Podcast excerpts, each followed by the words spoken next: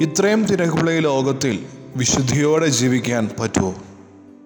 നിരാശ നിഴലിക്കുന്ന പല മുഖങ്ങളും മിക്കപ്പോഴും നമുക്ക് ഉത്തരമായി കിട്ടും ഈ ചോദ്യത്തിന്. പക്ഷേ അത് സാധ്യമാണെന്ന് തെളിയിച്ച ഒരു വിശുദ്ധ അമ്മയുണ്ട്.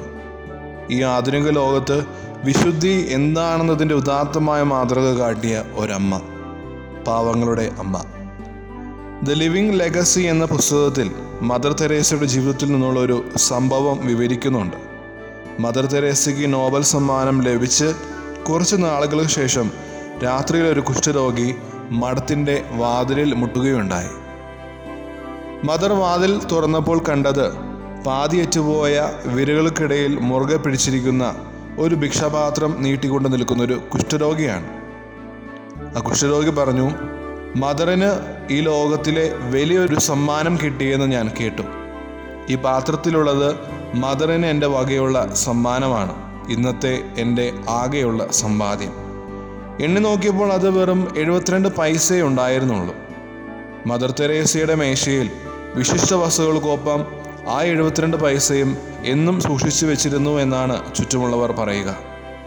എന്നും ഭിക്ഷ മേടിച്ചിട്ട് മാത്രമുള്ള ആ കുഷ്ഠരോഗി അന്ന് ആദ്യമായി തന്നെ സമ്പാദ്യം മദർ തെരേസയെ ഏൽപ്പിച്ചെങ്കിൽ മദർ തെരേസ എന്ന വിശുദ്ധ തന്റെ വിശുദ്ധ ജീവിതം കൊണ്ട് കൊടുത്ത സാക്ഷ്യം എന്തുമാത്രം വലുതായിരിക്കും? കൊൽക്കത്ത നഗരസഭയിൽ ഓട വൃത്തിയാക്കുന്നവരുടെ വേഷമായിരുന്നു നീലക്കരയുള്ള വെള്ള സാരിയുടുത്ത് അതിനൊരറ്റം തലയിൽ പൊതിച്ച് നോവൽ സമ്മാനമടക്കമുള്ള നിരവധി പുരസ്കാരങ്ങൾ തേടി വന്നപ്പോഴും പത്തടി നീളവും അഞ്ചടി വീതിയുമുള്ള ആ ചെറിയ മുറിയിൽ നാൽപ്പത്തിനാല് വർഷം കഴിച്ചുകൂട്ടിയ കൊൽക്കത്തയിലെ വിശുദ്ധ മദർ തെരേസ തന്റെ വിശുദ്ധ ജീവിതം വഴി ലോകത്തെ പഠിപ്പിച്ചത് ഓരോ ക്രിസ്ത്യാനിയും എങ്ങനെയായിരിക്കണമെന്നാണ്.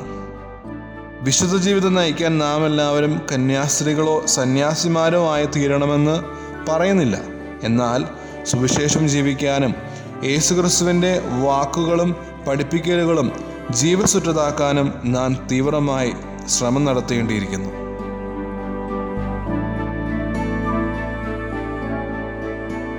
You are listening to heavenly voice from Carrie